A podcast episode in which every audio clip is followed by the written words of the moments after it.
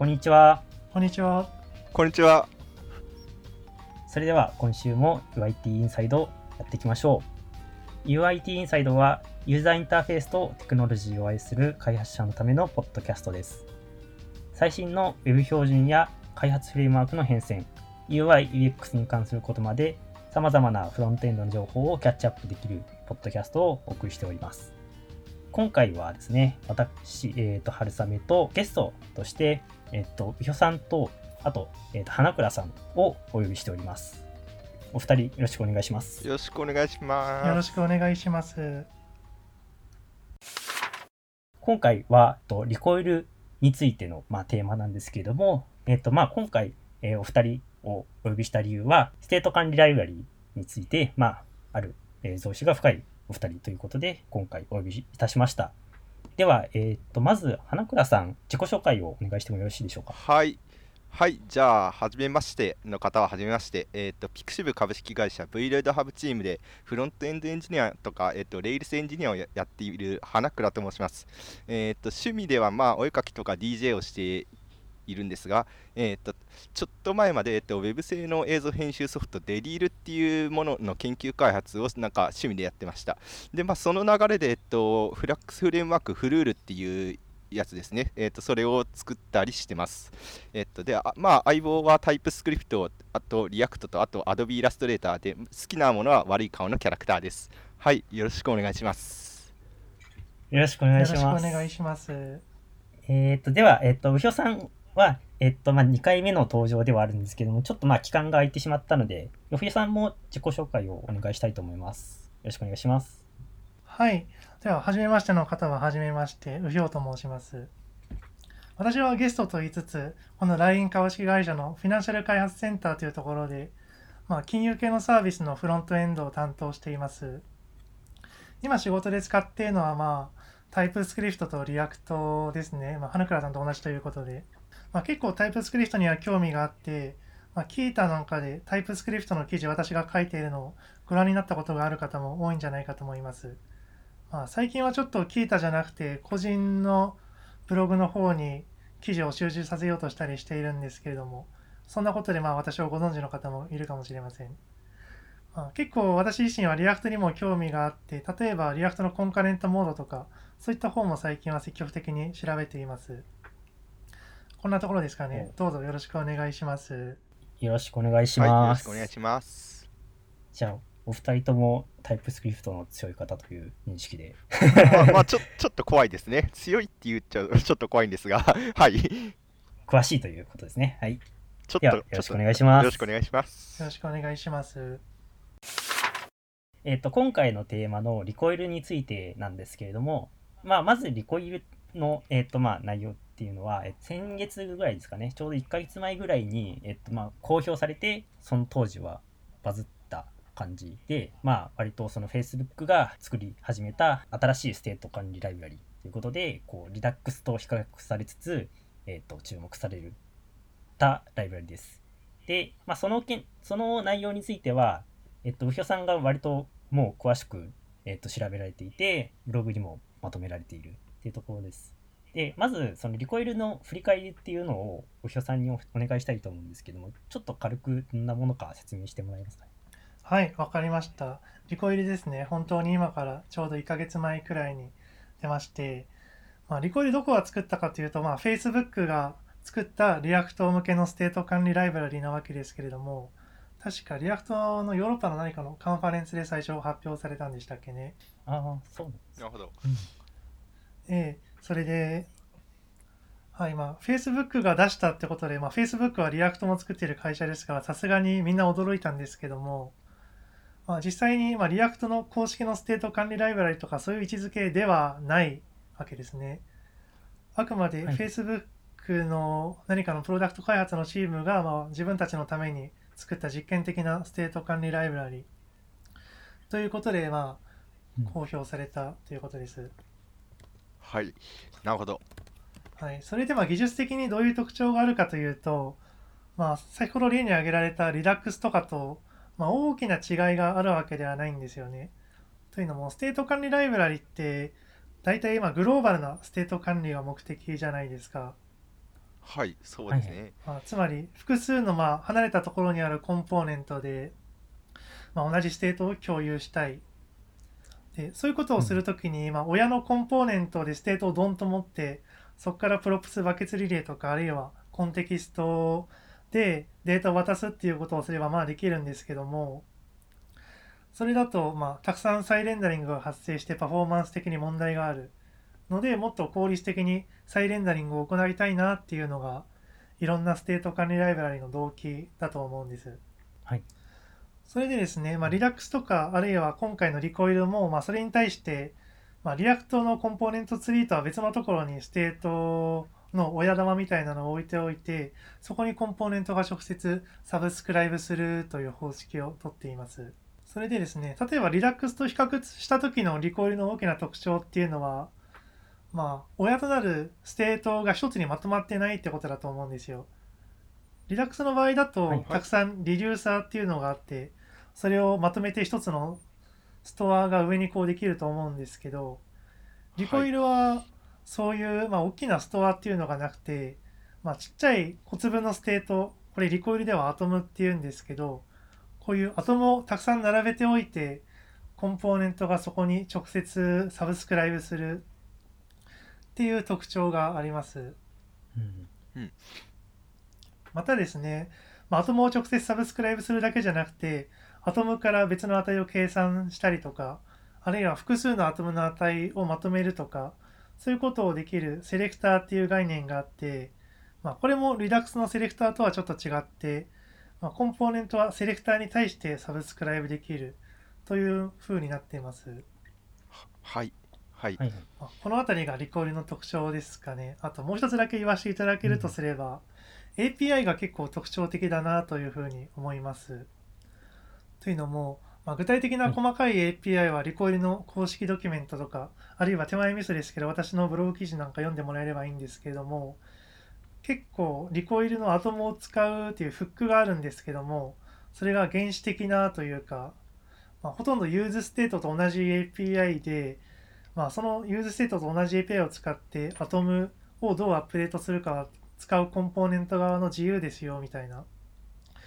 かなりまあ提供される API としては原始的なものになっている、まあ、これがリコイルのとても大きな特徴だと思います。はい。はい。ありがとうございます。あれですよね、あの、僕もそのブログも記事でも読んだりとか、あと、あの、社内でも一度リコイルで勉強会をしたんですけれども、まあ、そこでも結構その、原始的というか、本当にその、えーっと、基本的な機能だけを提供しているっていうところが、まあ、注目されていて、まあ、でも、えーっと、その useState と、もうほんと非常によく似た使い方を、えーっと、 Recoil ではできるはいっていうところですよね。ありがとうございます。なんかその Recoil ぶっちゃけどんな感じでした？と見てみてその使いたい度で言うとどんな感じですかね？あ私はあこれ大好きって思いましたね最初見た時にそれこそおっしゃってたこの原始的っていう点が非常に素晴らしいなと思って。というのも、はいはい。自分結構、まあ、ありもののステート管理ライブラリーっていうのがあんまり好きじゃなかったんですよ。例えばほ Redux ああそう例えば Redux にしてもいやまあリデューサーはいいけどこのアクションとかいう概念いらないでしょみたいに思ってて。う まあはい。はい。そうですね。まあうん。リダックスを裏で使いつつアクションを隠蔽したオレオリステート管理ライブラリみたいなのも作ってたりしたんですけどまあでもそういうことをするならリコイルでいいじゃんってリコイルを見てから思うようになりました。はい。なるほど。そうん。そうですね。わかります。アクションは無駄ですね。いやだいぶだいだいぶわかりますなんか確かにそうよく考えるとそれリ Redux ってそのステートの管理するっていう機能とアクションそのアクションを提供するっていう2つまあ大きな機能があってで Recoil はその中でもそのステートの管理に絞ったスリムなライブラリっていうところが特徴ですよね。いやもうなんかすごいこれでもうよく分かった これでもう人に Recoil の説明ができます。それは良かった はい Recoil の、まあ、内容っていうのはすごいよく分かったと思うんですけども、今回、あの、花倉さんをお呼びした理由の一つが、自己紹介でも述べられたと思うんですけども、フフルードルという、えっと、ステート管理ライブラリを開発されているというところがあったりします。前情報によると、えっと、まあ、デリールと一緒に使うっていうことを、えっと、まあ、元にして、そういう大規模なシングルページアプリケーションでもよく使えるような、えっと、まあ、フレームワークになっているっていう、えー、ことを、えっと、読みました。はい。じゃあ、まずちょっとフルールの特徴などがあれば、ちょっと聞きたいんですけど、はい、どんな特徴があったりしますか、はい、そうですね。今、えっ、ー、と、春雨さんが言っていただいた通り、フルールは、えっ、ー、と、デリールっていう、なんかまあ、簡単に言うと AVIUTL とか AfterEffects とか、えっと、ああいうタイプの映像編集ソフトを作るときに必要になって作った、えフレームワークですね。はい、僕の勤めてる Pixiv の、えっと、Vroid Hub での Redux の開発知見とか、えっと、その他、えっと、フラキシブルを使ってる Pixiv Sketch っていうプロダクトとか、はい、えっと、そういうところでの開発知見をなんか僕が勝手にまとめて、まあなんかこれがあれば大体のアプリケーションは作れるよねっていうのをまとめたのが、えっと、フルールっていうやつです。はい。そうですね、えっと、特徴的なところとしては、えっと、リダックスとかに比べて、えっと、タイプスクリプトがあることを前提に作られた、えー、とフレームワークなので、えー、とコードの書き心地とか型推論の当たり方とかは、えー、とリダックスよりもはるかに、えー、とめちゃくちゃいいです。もうなんか素晴らしいですね。はい。あいえいえつ、えーと、追加のライブラリとかなくてもなんか一通りなんかリダックスでどうせみんなこれ突っ込むんでしょっていうやつが入っててなんかそこら辺に対してちゃんと型推論も当たるしなんか型推論のために余計なコード書かなくていいっていうのは、えっと、一番大事にして作ったところですね。はい。あとは、えっと、そうですね、あの、REDAX っていう、あまあ、リダックスとかって呼ばれて、非常にあの口だと紛らわしいんですけど、REDAX っていう、えっと、ディレクトリの設計パターンとかを、えっとまあ、基本的に使ってくださいっていうことでドキュメントでもしていたりして、まあそうですね、なんか中なんか中規模以上のアプリだったら作るときになんか必要なものはもうすべて揃ってるみたいな、え、っとそうですね設計パターンまで含めて大体入っているっていうのが、まあ、フルールのあの特徴です。とても使いやすい感じになっています。で、えっと、で逆にちょっとフルールの弱いところとしては、えっと、小規模なアプリに対しては、えっと、リコイルとか MobX よりもちょっとあのこすごくあの1個の処理に対して書かないといけないことが多いので、まあ、ちょっとそういう小回りがききづらいところはちょっと苦手ポイントではあります。はい、という感じですね。うん、あ、ありがとうございます。そうですね。結構その、デリールも、あの、その、そそれこそアアフターエフェクツを作るっていうすごい壮大なもう大規模なアプリケーションっていうところから生まれたっていうところもそうなんですけれども、まあ、それでも、ま、結構その本当にその社内のそういう実量、大規模な実量をけ、えー、元にしたアプリ、えーと、ライブラリっていうところはすごい心強いところかなと思います。ありがたいことにあのピクシブコミックっていうサービスの一部ではなんなんか本番でフルールが使われているらしいというなんかことです。じゃあ実際に使われている？はいなんか、ね、確か Next.js と組み合わせた運用だった気がしますね。ちょっとチーム外なのであまり詳しくないんですけど。ははい、はい、なんかそんな感じで使っていただいているという話を聞いております。いやそれはすごい心強いですね。フルールすごい軽くでしかないんですけどちょっと見てみてまして、はい、あのストアにあの今 JS のえっ、と、採用して作ったっていう、結構、その、ストアってすごいなんかストア管理ライブラリっていうぐらいなので、すごいコアなところではあるとは思うんですけれども、はい、そこにこの ImAJS を採用したっていうのは、まあ、結構その Fleur に合ったものだったからですかね。そうですね、えっと、一応、 Fleur は、えっと、 reducer ストアとクラススタイルストアっていう2つの、えっと、スタイルのストアがあって、えっと、リデューサーストアではもう今 JS 以外使わないでねみたいな感じで設計されていますね。えっと、で、まあ、今 JS を導入した理由としては、まあ、もうなんか、みんな使使うじゃんみたいな、なんかイミュータブル JS か今 JS かで悩むのはもうなんかそういう時代じゃないし、なんかあのストアのその変更を加えるときになんか今 JS が入ってないがためにそのあのドットドットドットステートみたいなのをなんか書いてコードを煩雑にするのもなんか違うじゃんっていうなんか、うんうんうんままあまあ使うでしょうみたいな、えっと、読みでなんか入ってるっていう感じですね。で逆にあのどうしてもそのイマージ S2 と組み合わせると、えっと、都合が悪いシーンっていうのも、えっと、多少あって、まあ、なんかそれこそ、えっと、映像編集ソフトだとなんかそのエンジンのインスタンスを直接いじらないといけないとかなんか 3GS とかと組み合わせた時になんか 3GS ちょっとストアに持たせないとあの設計の都合が悪いんだよねみたいなことがある場合にはなんかクラススタイルストアを使ってなんかイマージ S を、えー使わないなんかステート管理もできるっていう感じですね。はい。うんそうですね。結構、あれですね、僕も Immutable.js と Immerjs ならっていう、そういう結構二択になった時とかは、だいたい Immerjs いいなっていう思ったりとかする。まあそういうところに、あの、なんていうんですかね、そのユーザーがこう、きあの決める必要のない、もうあらかじめあのバンドルされているっていうというところはもう結構、あの、あれですね、あの、こう、わざわざユーザーがそれぞれ決める必要がないっていうはい。メリットがありつつも、まあ、ただ、そういう、あの、すごい、あの、カリカリの、えっと、そういう要望みたいなのには、ちょっと答えづらかったっていうところがあった感あじですかね。カリカリの要望。カリカリ、あー、あの、あれですか？ね。言い方が悪い。あの、すごい、あの、あの、小回小回りですかね？小回りが、はい。そうそうですね。まあまあ、えっと、なんか、結構、えっと、フ Fleur はライブラリっていうより結構フレームワーク然として作っているので、やっぱどうしてもなんか細かいアクション、なんか細かい処理がいっぱい増えてくると、ちょっとなんか、やっぱ直接ステートをいじるとか、なんか useState するとかよりは小回りが悪くなっちゃうよねというのは、まあ、ちょっと堅牢性を考えるんだったら、まあ、ちょっとし仕方ないかなというところで捨てているというところですね。うん。なるほど。なるほど。そうですね。あの、これ、あの、完全に僕、思いつきではあるんですけれども、あの、ステート管理の部分だけ、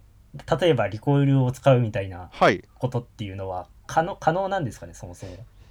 うーんと、多分 Fleur では無理です。ちょちょっと、あの、とそうですよね。うんというのも、えっと、 Recoil は結構、その Reactの、えっと、 hooks があるということを前提で作られているのであですが、そうですね。はい確かに確かに。フルあの Fleur は、えっと、 Fleur 単体だとなんか React であることには依存していなくて、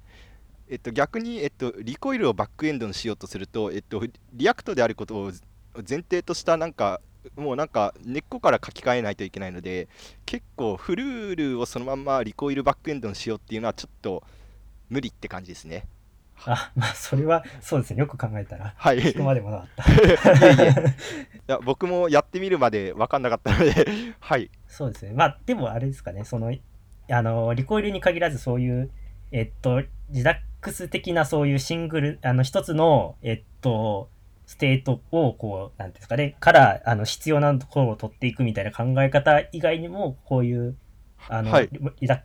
えー Recoil とか MobX みたいな、こう、細かいやつを組み立てて、必要なステートをはい組み立てるみたいな、はい。そういう考えっていうのは、まあ結構、あれですよね。そその、そうですね。なんか結構、使えるかも。はい、使えると思います。ただ、それを Fleur という名前でやることは多分ないですね。ああ、はい。なるほど。なんか別のライブラリで書くことはあるかもしれないです。おほうほうほう。それは興味深い。まあ、ちょちょっとまだ研究中なのであれなんですが、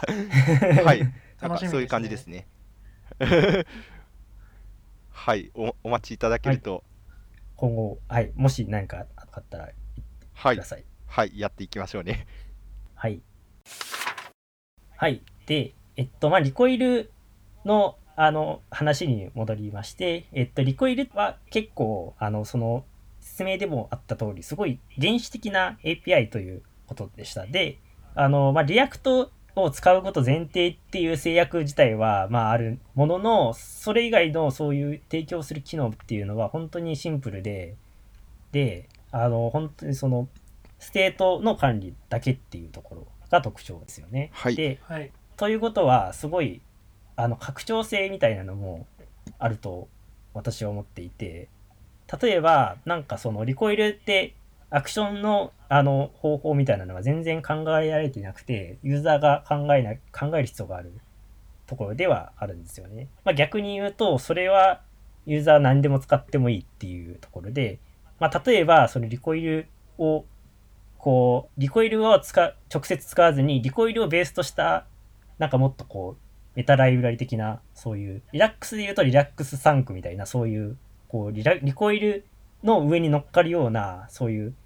ステート管理ライブラリみたいなのも、まあ、今後あるかもしれないとは思っているんですね。で、えー、そのライブラリには限らなくてもいいんですけども、あの、もしよかったら、その、 Recoil をもし今使うとしたら、まあ、どういうところにこう向いてるかとか、どういう使い方ができるかなっていうところをちょっと聞いてみたいなと思っております。はい。で、えっと、これ、あの、それぞれ3人にちょっと聞いてみたいと思うんですけども、はい、えっと、私、あ、じゃあ私からちょっと、まあ、その、リコイルを、まあ、使う、使い道みたいなのっていうところの話で言うと、はい、僕、リコイルで最も、あの、足りないところは、その、アクションが、全く、その、ユーザーの管理に委ねられているっていうところが、あの、まだ自由度があるなと思っていて、はい、リコイルで、の説明でちょっと、あの、気づいたところで言うと、あの、セレク、セレクターに、あの、そのゲッター、ゲッターというか、セレクター、そのアトムをまとめ上げるセレクターに、そのゲットを宣言できるだけではなくて、セットも、えっと、宣言できるっていうところっていう説明があって、まあ、そこ結構その一つのそのセレクターにそれゲットとセットが同居してるっていうところが結構あの混乱を招きそうなところかなとは思っていて、はい、では逆になんかその今だとそのセレクターとかアトムとかゲットしか考えられてないけれども例えばセット専用のセレクターみたいなのを新しく別途作ってあげて、まあ、そこを通してのみこうアトムを変更できるようにするみたいな形みたいな使い方っていうのがすごいあのシンプルかなと思ってます。なんかあまりあの伝わってるかどうかちょっとわからないですけど要するにその、はい、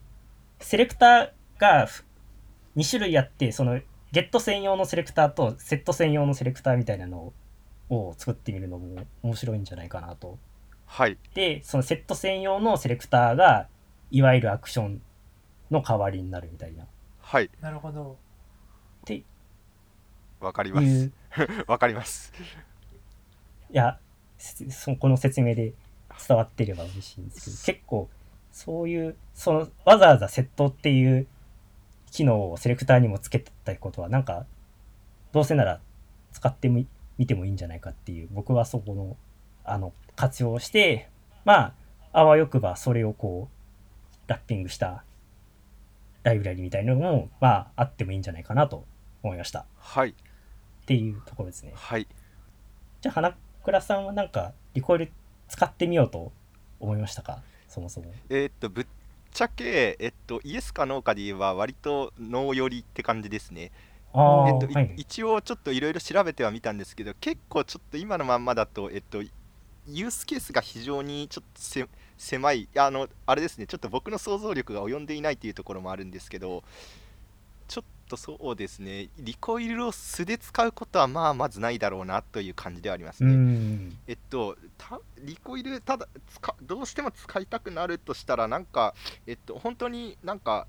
でかなんかサイトの本当に1ページだけほんあマジで1ページだけのなんかページでただちょっとそのページでなんかいろいろ操作をしないといけないなんか複雑さがあってみたいなそうですね、ななんかそれこそ、えっと、サービスのちょっと複雑めの管理画面とか、なんかそういうところで Redux 入れるほどじゃないけど、なんかステート管理が欲しいなっていうシーンだったら、えっと、なんか Recoil 使うのは全然ありだとは思っています。なるほど。うん、はい。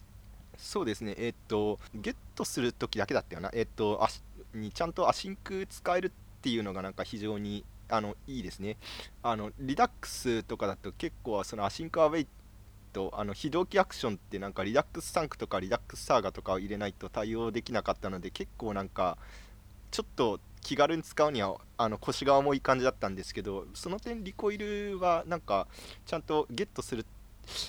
時になんか足非同期処理が使えるのでまあなんか API とか気軽に叩けるしまあなんかそうですね。なんかリダックスほどでもないけどなんかとりあえず入れとくかっていうシーンではありという感じですね。でそうですね、うん。えっとリコイルをライブラリに使うのはありだと思っていてえっとでえっと一回ちょそのリコイルを調べるためにちょっと軽くライブラリを作ってみたんですけどえっとまあフルールっぽいやつですねえっと、はいはいまあフルールっぽいやつを作ってみたんですけどえっとセレクターをのゲットゲットであえっとアトムにセットできたいんですねえっとここれがえっとフルい今のフルールの API とえっとな何がえっと食い合わないかっていうとえっとフルールにはえっとそのオペレーション層っていうなんか API と非同期処理をしてアクションを起こしたりする層があるんですがはいはい。えーっとそのセレクターのゲッゲットをしたときに、えっと、アトムに対して状態の更新ができないので、えっと、API から引っ張ってきたデータをローカルでキャッシュするみたいなことができないんですね。ああなるほど。はい、なので、多分そのフルールでいうとこのオペレーションは、えーと多分セレクセットセレクターを使ってやらないといけないんだけど、セットセレクターが、えーとプロえー、とプロミズをスローできたかどうかがちょっと 覚えていなくて、うん、ちょっとそこら辺考えると、フルールの考え方のまんまでで同じようなライブラリを作るのはちょちょっとち多分違うんだろうなというところまでは分かっているっていう感じですね。でやっぱアトムとセレクターちょっとあのやっぱ個々人で管理するとキーがめちゃくちゃになったりそのセレクターからのセレクターへなんか依存したりとかが全然できてしまうのでやっぱフレームワーク作るんだったらそうですね。そこら辺なんかどういう単位でアクションアクションとかオペレーションするかとかはちょっと考えていかないといけないかなといううん。ところですね。確かにキーの管理が今自分もものすごく悩ましいなと思ってるんですよ。特に大きくなればなるほど、これどうやって管理したもんかって、やっぱユニーク性の担保をしなきゃいけないわけですよね、キーを定義するときに。いそうですね。あれ大変ですね。やものすごい大変だなと思っていていやリコイル大好きになりましたけどその点はどうにかなんなかったのかなって正直思います。うん。まあとはいえそこら辺は結構そうですね。えっとなんかでかいでかいアプリケーションの全体の状態管理をさせようと思うとネックになるんですけどなんかちょっと複雑なコンポーネントを局所的に状態管理したい上ではなんかまあそんなに問題にならないところはあってちょっとそうですね。結構難しいんですよね。そのライブライブラリーとかフレームワークを作るにしてもでかいアプリをターゲットにするのかその局所的な複雑さをターゲットにするのかによって結構 API の設計が変わってくる感じがあってで名前でなんかでかいアプリ向けに作るんだったら名前空間の管理とかその REDAX パターンのディレクトリとなんかその名前えーっとキーの名前空間をい一致させてなんか自動的に作るみたいなやつがある手もあるんですけどなんか小さい小さいなんかコンポーネント局所的な複雑さとかに向けるんだったらなんかキー適当でもいいじゃん。なんか SSR するわけでもないしみたいな考え方もあるので結構なんか、まあ、そこら辺柔軟にしてくれたのはなんかいいところもあるし悪いところもあるし何とも言えねえっていう感じですね。なるほどなるほど。はいそうですね。ちょっとキーの管理はまあでかいやつ向けだったらなんかちゃんとフレームワーク側で担保してあげたいやつですね。まあ確かにこれはあのライブラリがそのメタライブラリが、えっと、管理する前提でのものかもしれない。そうですね。うん。まあちょちょっとどういう設計思想ですそそうなったのかまではちょっとあんまり詳しくは分からないんですけどまあ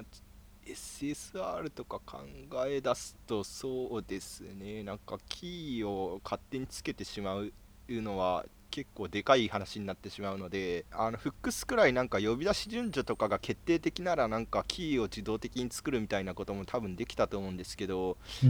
結構そのふアトムとかセレクターってあの普通にモジュールとしてインポートされたりエクスポートされたりするんでなんか自動的に決める方法がな多分多分結構無茶しないと難しいんだろうなというのはありますね。う。うんんまあそうですね、シンプルさに寄せるんだったら今の形が多分ベストなんだろうな、応用は応用はできるのでという感じですね。はい。はいはいあありがとうございますそうですよねそうですねキーをなんかそういうあの残すキーをそのユーザーに書かせる理由みたいなの僕もちょっと気になってて、まあ、そこ確かにそういうあのあのリコイルが中で持ってるっていうその勝手に作って持つっていう手段もあった中であえてそういうキーをユーザーに書かせるっていうのはまあそういうシンプルさをとまず第一に優先したところかもしれない。そうですね、ちょっと神の水を知るという感じなのですが、はい。まあまあ、やりようはいいくらかあるという感じですね。うんうん。いや、うしょさん、なんか、あの、アイディアとか、こんな使い方してみたいみたいなのあったりしますか？あそうですね。私は今とても、こうなんかアトムを隠蔽することにすごい可能性を感じていて、はい。っていうのも、アトムっていうのはまあ実際にグローバルのステートが入っている場所だったんですけど、まあ、 Recoil の API 使うと、そのアトムを直接 subscribe して、まあ、コンポーネントが自由に読んだり書いたりできてしまうと。でも社内でちょっと勉強会したときに、それって複数人の開発の時が大変だよねみたいな話が出ていたんですよね。はいはい、。なんかアトムそのものになんかロジックとか何も付随していなくて完全に使う側に委ねられてしまっているからあっという間にカオスな状況になってしまうんじゃないかなので、はいそこでまあカスタムフックとうまく組み合わせればうまくいくんじゃないかっていうのが自分がちょっと思っていることで、まあ、私が今考えている設計パターンはこうアトムと、まあ、そのアトムを使うためのカスタムフックを同じモジュールに書いてカスタムフックだけエクスポートしますみたいなそんな感じの、まあ、これはリコイルをラップして別のステートカインライブラリ使うとかいう話ではなくて、まあ、割とリコイルを生で使うに近い話ですけども。はい。そういうふうにもう直接アトムを直でコンポーネントから触るのやめて全部カスタムフックで触るようにすればいいんじゃないかなっていうのがちょっと思っているところで、はい。まあ、そうすると、まあ、ユーザーからしたらなんか便利なグローバルなステートを持ったカスタムフックがありますよみたいな感じの API に見えるわけですよね。はい。そうなんか生のアトムを露出するんじゃなくて全部カスタムフックを、まあ、グローバルなステートを持ったカスタムフックを作るための便利な手段としてなんか Recoil が使えるんじゃないかなって今ちょっと思っています。なるほど。うんうんうんフックス、 Hooks でアトムをラップする。なるほど。なるほど。これもすごいあれですよねリアリあの React Hooks らしい考え方っていうか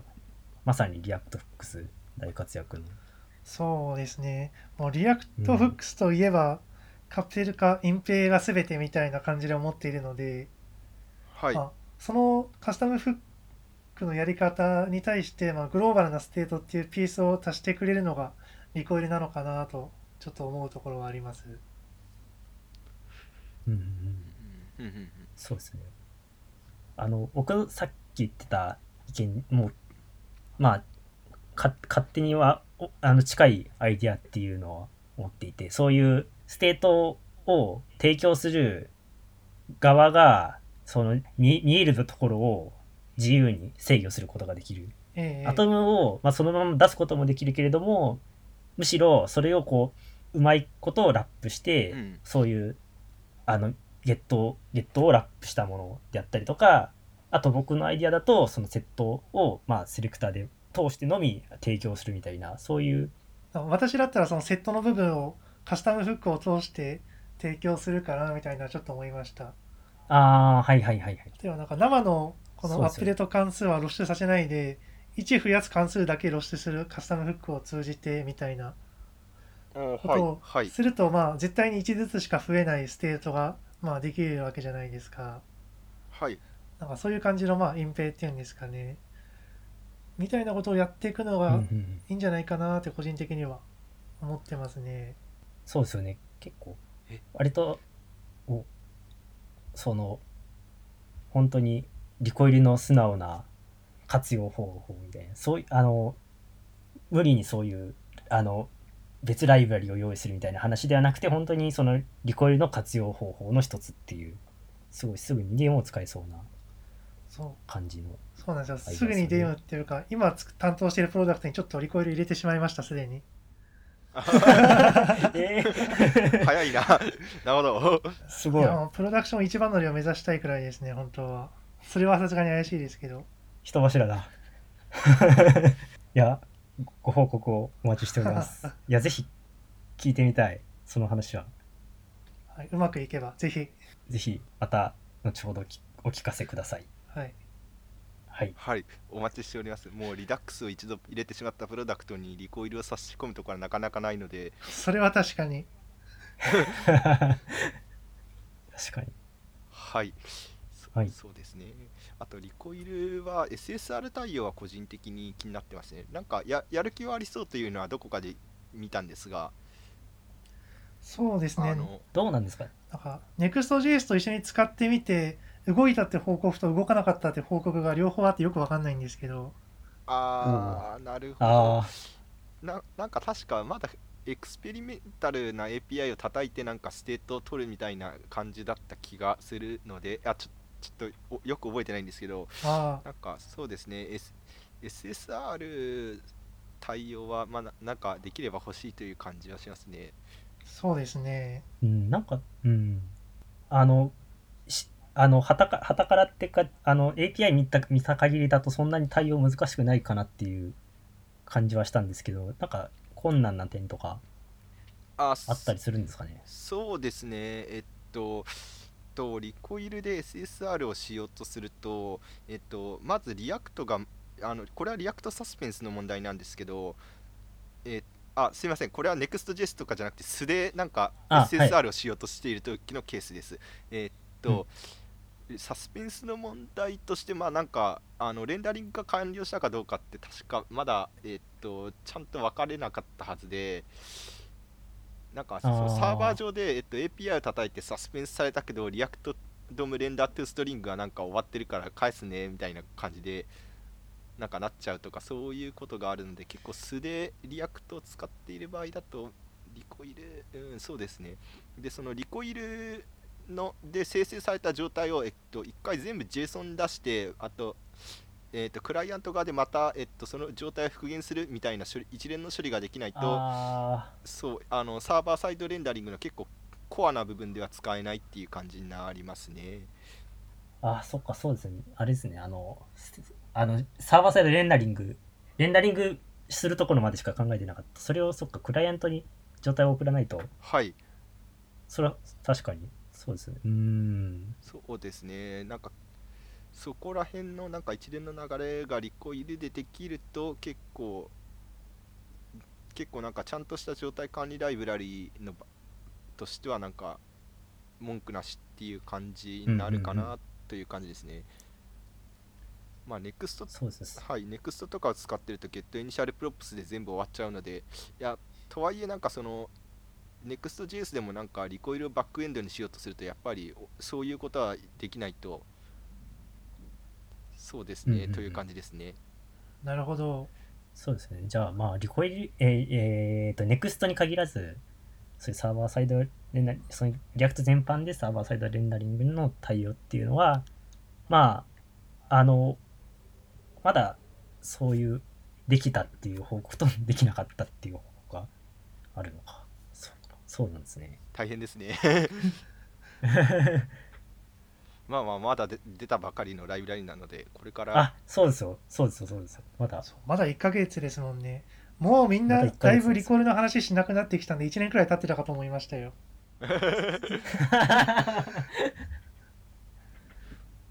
まあまいやあ、みんそう、はい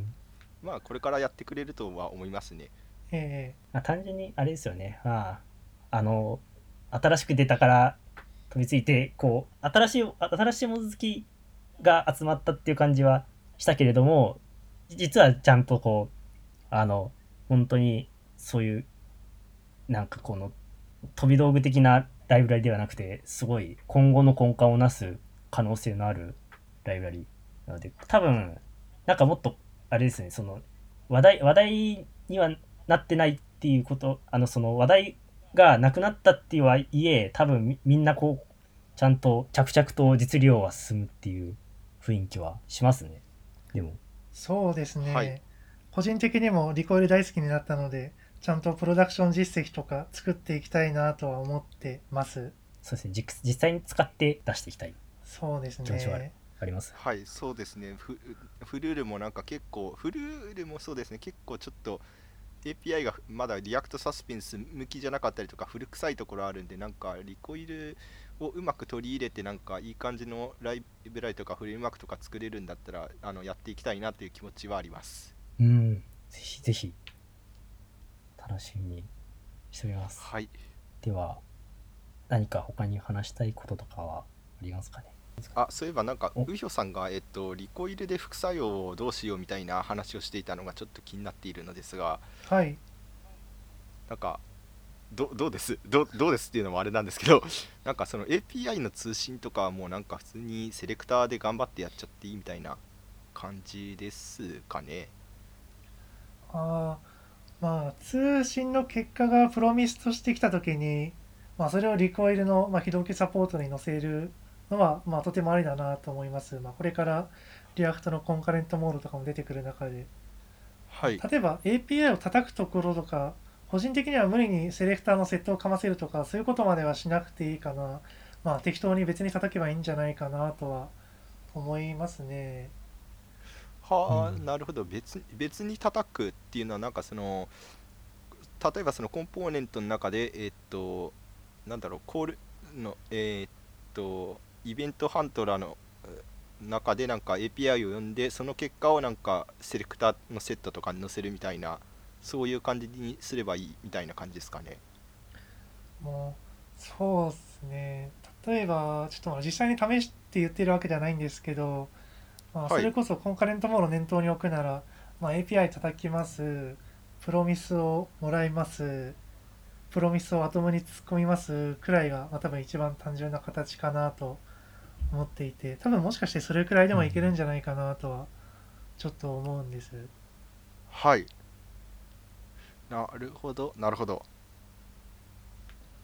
はい。わかりました。ありがとうございます。なんか考えます。ちょっと私もまだちゃんと考えたわけじゃないので、そこは。ぜひいろいろ研究していきたいところではありますね。そうですね。やっていきたいですね。特にリはい。リコイル本体は副作用がどうのとか多分まだ全然言っていないのではい研究する余地は多分とてもあるところなんだと思います。はいありがとうございます。えーというわけで、えー今回は、えー、とリコイルをテーマに、えー、とお二人にお話を伺いました。